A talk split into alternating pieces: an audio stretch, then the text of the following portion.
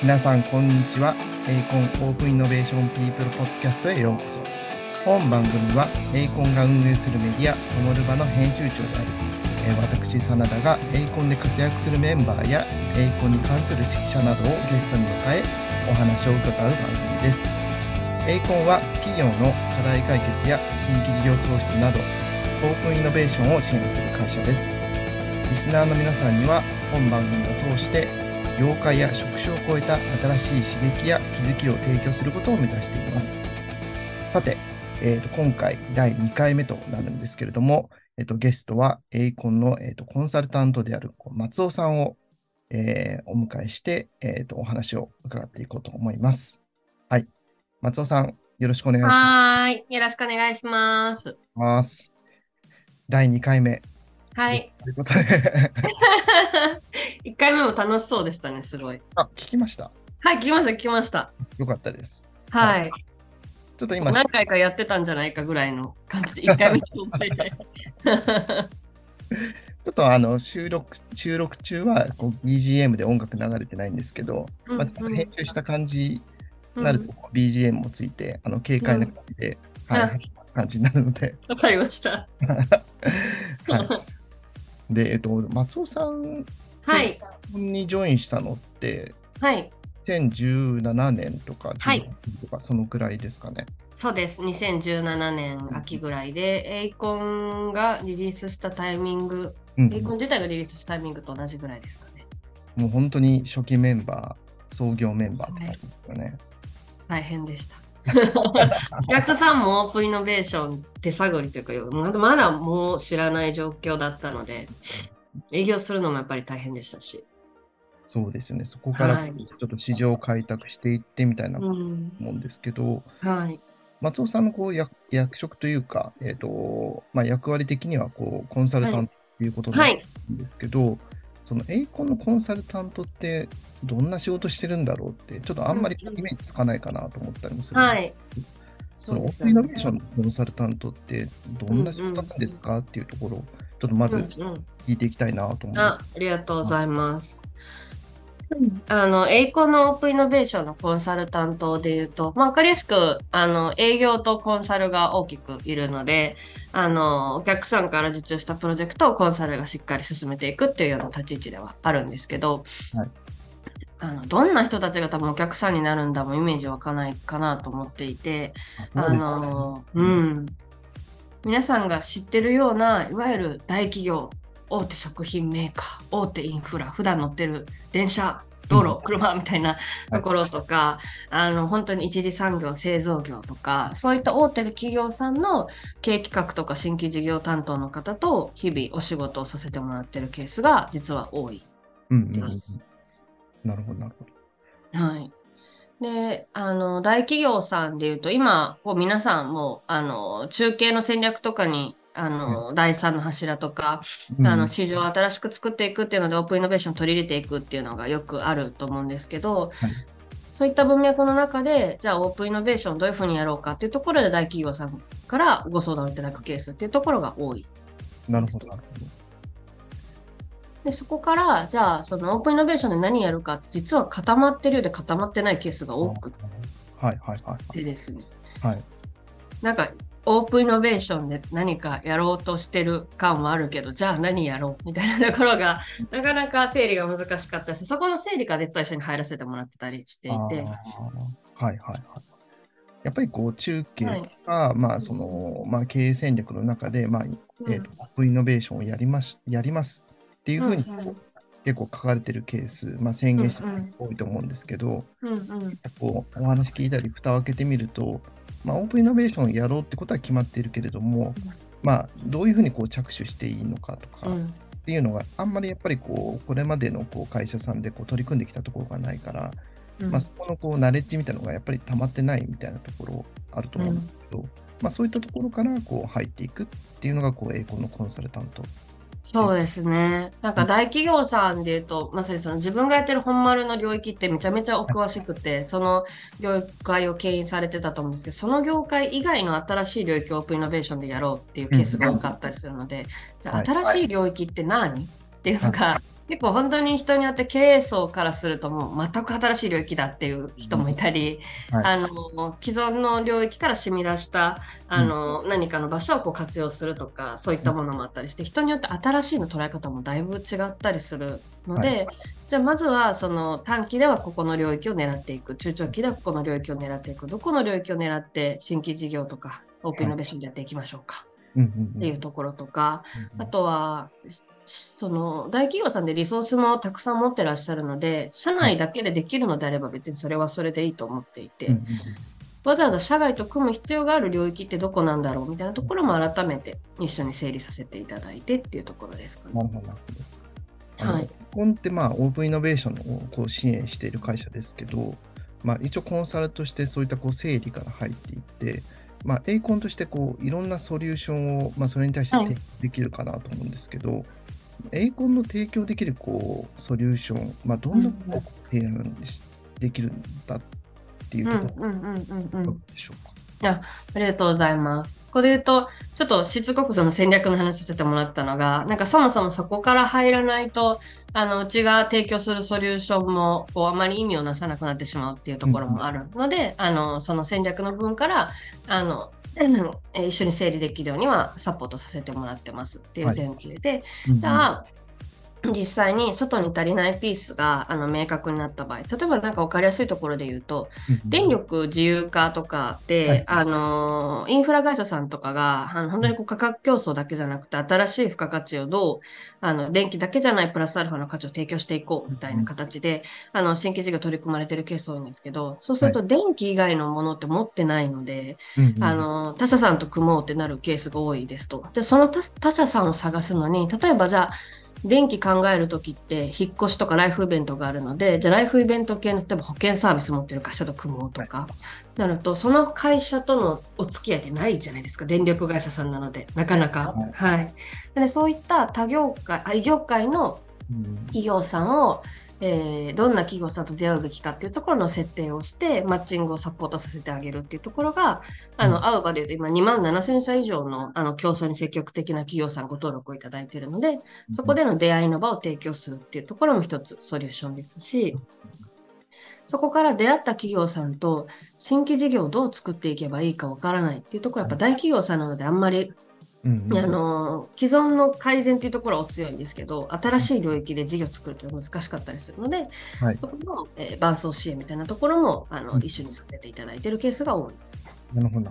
はい。ありました。やっぱりその、まあ、大企業さんがこうあの、まあ、クライアントとしては非常に多いかというふうに思うんですけど、うんで、まあ、大企業さんと、まあえーと、他の企業、まあ、例えばこうスタートアップとかをつなぎ合わせるときって、結構やっぱりこう、まあえー、スピード感が違ったりですとか、うんうん、まあ、いろんなこうカルチャーギャップみたいなのがあると思うんですけど、うん、まあ、やっぱりそこをこうつなぎ込むっていうところが、やっぱり、まあ、栄光のコンサルタントが入ることのこう価値みたいなところですかね。もう思ってる以上にドラマがたくさんあります。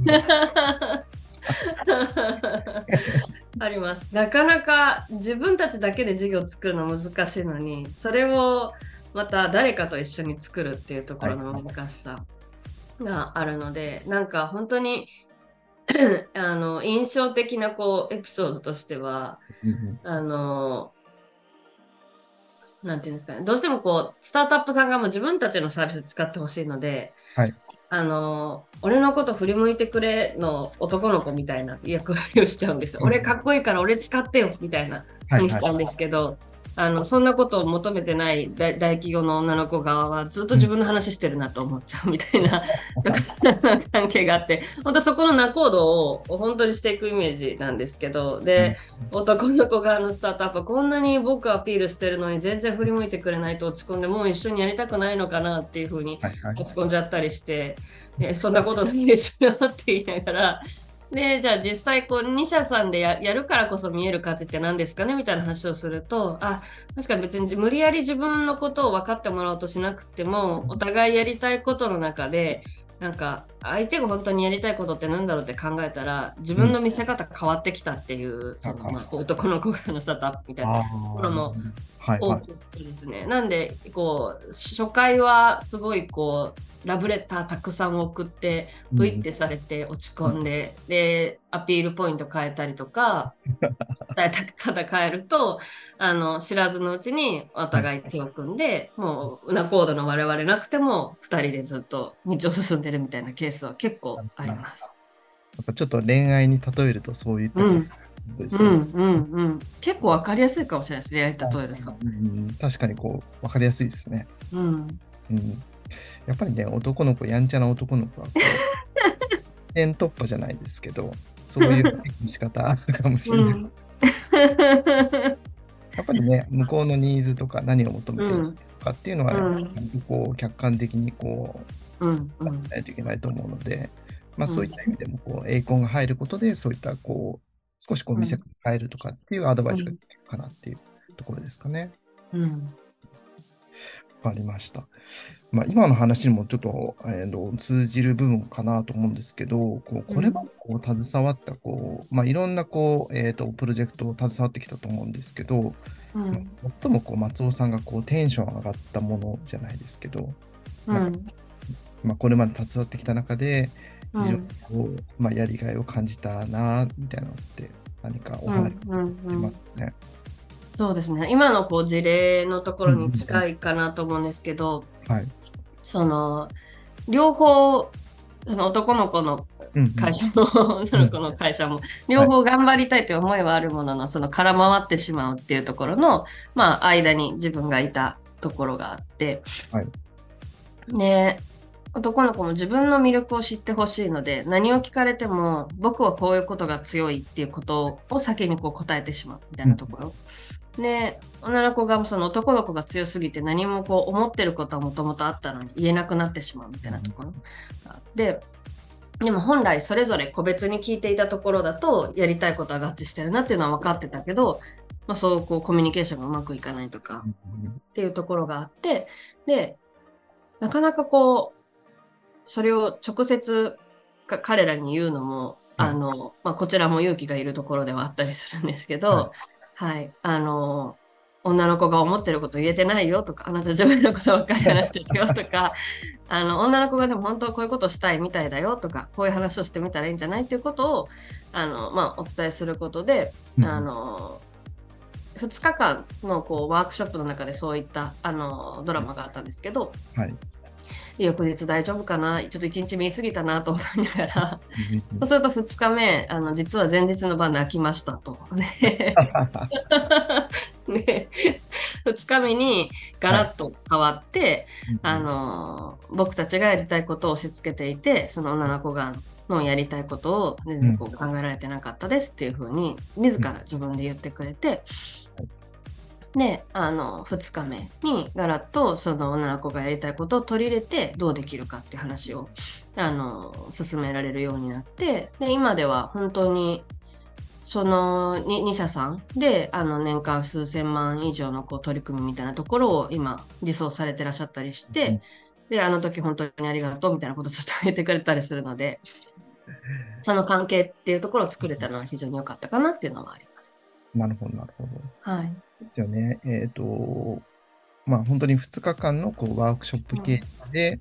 まあ、ホスト企業とスタートアップがうん今一緒になってこう事業を作っていくみたいな、そういったう取り組みの中でっていうところのエピソードです。はい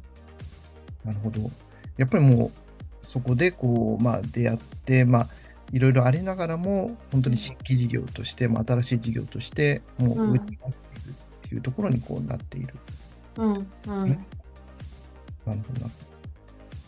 すごい、それはやっぱりこう、ちょっと、あれですね、まあ、松尾さんの中でもこれまで携わってきた中で、かなりテンション上がった。ああそうですね。うん。わかりました。はい。まあ、そんな感じで、ちょっとまあ、あのまあ、松尾さんのこうコンサルのお仕事のうん話で来たんですけど、うん。まああのまあ、コンサルとして、まあ、エーコンも、まあ、いろんな人にこう、まあ、中途採用でもこう入ってほしい、うんえーとあるかなと思うんですけど、まあ、うん一緒にこう働きたいこう、まあ、仲間、どんな人たちがいるんだろうみたいな話の中で、うんうん。こうあのコンサルを目指している方も結構多いと思うんですけど、うんうんまあエーコンのコンサルと、こうまあ、うん。いろいろ他にコンサル業うんがうんうんうんうん。違いみたいなところって、うんうんうん。まあ、例えばどんなスキルとかどんな知識が身につくのか、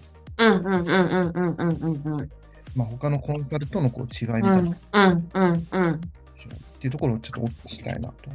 まさにさっきのお見合いの話もつながるかなと思っていてあのコンサルで言うとその戦略コンサルとか業務コンサルとかあのいろんな領域のコンサルがあると思うんですけど、まあ、中でも多分近いのがこう新規事業の開発支援のコンサルに近いと思ってますと。でそれをえー、と一社さんに支援する会社さんもあると思うんですね。オープンイノベーションじゃなくて、はい新規事業を生み出すための支援をやるっていうところも、まずそこも面白いと思いますと。で、新規事業って結構不確実性が高いので、どういうプロセスをちゃんと歩んでいけば、あの、まあ、一時的な取り組みではなくて、ちゃんとそれが、あの、実装できる取り組みになるのかっていう、こう、新規事業の開発プロセスみたいなのを作っていくっていうのもすごく面白いですけど、またそこに難しいのが、そのお見合いの要素が加わると。ああ、はいはい。なので、例えば、真田さんだけを支援するんじゃなくて、真田さんともう一社さんがやる事業を支援するので。なので、新規事業開発支援プラスか、かけるか、オープンイノベーションでそれをやるっていうところのあのコンサルティングをしていくので、あのいわゆる世の中に新規事業開発支援の本って、まあ、少ないですけど、まだ結構あるじゃないですか。はいはい。で新規事業開発支援かけるオープンイノベーションで何を注意すればいいかっていう本って世の中にあんまりないので、なので本当に面白さとしては自分がこう手手を動かしながら見えてきた回を、まあ、市場の正解にしていってでそれをモデル化して次のケースに当てはめていくっていう型をあの新しく作る新規事業かけるオープンイノベーションのコンサルモデルみたいなのを作っていけるっていうのはめちゃめちゃ楽しいんじゃないかなとそういうの型作りたい人はうん。やっぱり今までそうですよね、新規事業かけるオープンイノベーションのその、まあ、うん。という型みたいなのっていうのは、やっぱりままだまだこう日本にはないと思うので、うん。こう作っていけるっていうのは、まあ、エーコンのコンサルならではの面白さっていうと思います。私はあのよくまるこそなんか横断のミッションを持たせてもらっていていろんなプロジェクトに入らせてもらってたりするので地方の中小企業かけるスタートアップの場合何が難しくってとか、うん大企業のインフラかける、まあ、中小企業スタートアップの場合何が難しくていろんなケースを自分であの生で見て支援して共通項を洗い出してちょっと型化してみて他のプロジェクトで当ててみてっていうのをずっと検証してたりするのでいろんなモデルを作っていろんなところで試せるみたいなのはめちゃめちゃ面白いんじゃないかなとは思います。なるほどな。じゃあ、こうもしこう松尾さんと一緒に働くことになったら、そういったこうななというか、蓄積したものもあの教えてもらえるっていう感じです 自分で蓄積していってほしいけどか。一緒に作りたいって感じです。それを私はディスカッションしたいうん、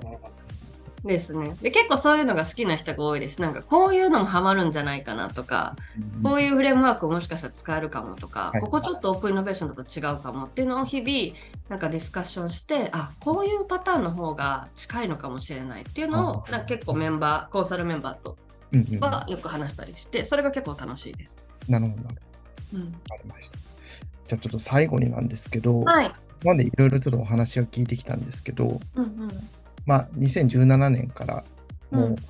あれですかね、5年、6年、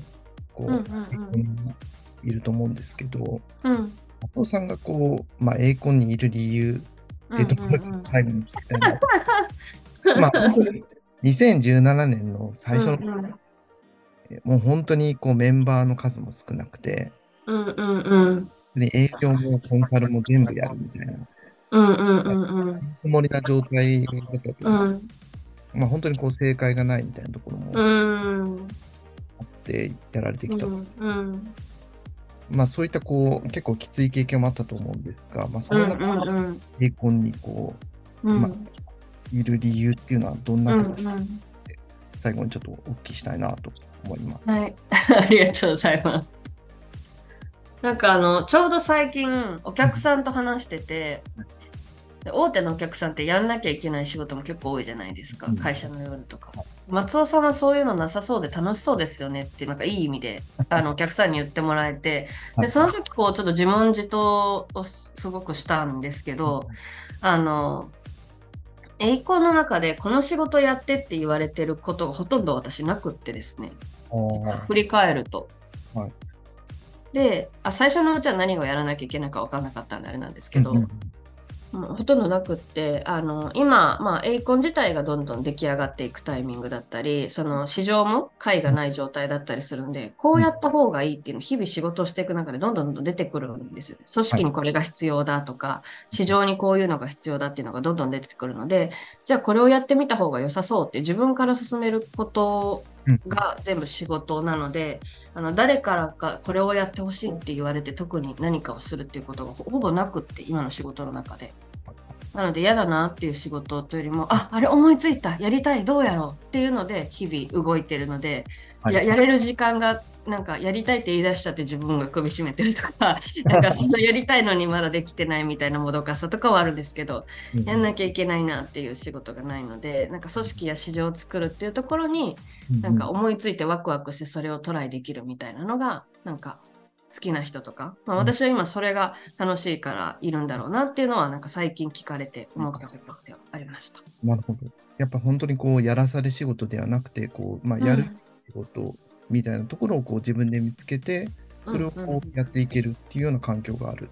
うん、そういえばないなと思ってこれやってって言われて、え？みたいなことって思い浮かばなかったんですよね。それは素晴らしい環境ですよね。うんみんなが言わ言わないのか 何かわかんないですけど。はい。こう、エイコン通じて、まあ、えっ、と、今後どんなことやりたいみたいな、うん。なんか松尾さんの方で思ってることあります？ああそうですね。でもそれもなんかさっきの話につながるかもしれないんですけど、型がないので、私はちょっと、あの性格的にちょっと理理系能というか、こう型を作るとか、そういうのが好きな人間なので、そういうこう型がないモデルの中で自分で手探りで型を作っていくみたいなのを、エイコンの中でもっとどんどんどんどん新しいモデルを作っていけたら、あのできる人が増えて、事業も変わっていくのでいいだろうなと思ってます。うんうん。わかりました。はい。じゃあ、そんな方を、こう、まあ、でまあ、それをこう世の中に、はいまあ、実装していってみたいな、そういったう引き続きやっていきたいっていうところですかね。はい。だし、それを一緒に話し合って作れる人と働きたいなと思ってます。喋りながら一緒にこうやったらいいねみたいな話をもっとしていきたい。うんうんなるほど。はい。はい。じゃあちょっとお時間もはい。いい感じの時間だと思います。はい。じゃあこんな感じで、はーい。コンサルの、えー松尾さんでした。ありがとうございまはーい。次の人も楽しみにしてます。す。僕もあ はい。りがとうございました。はーい。ありがとうございます。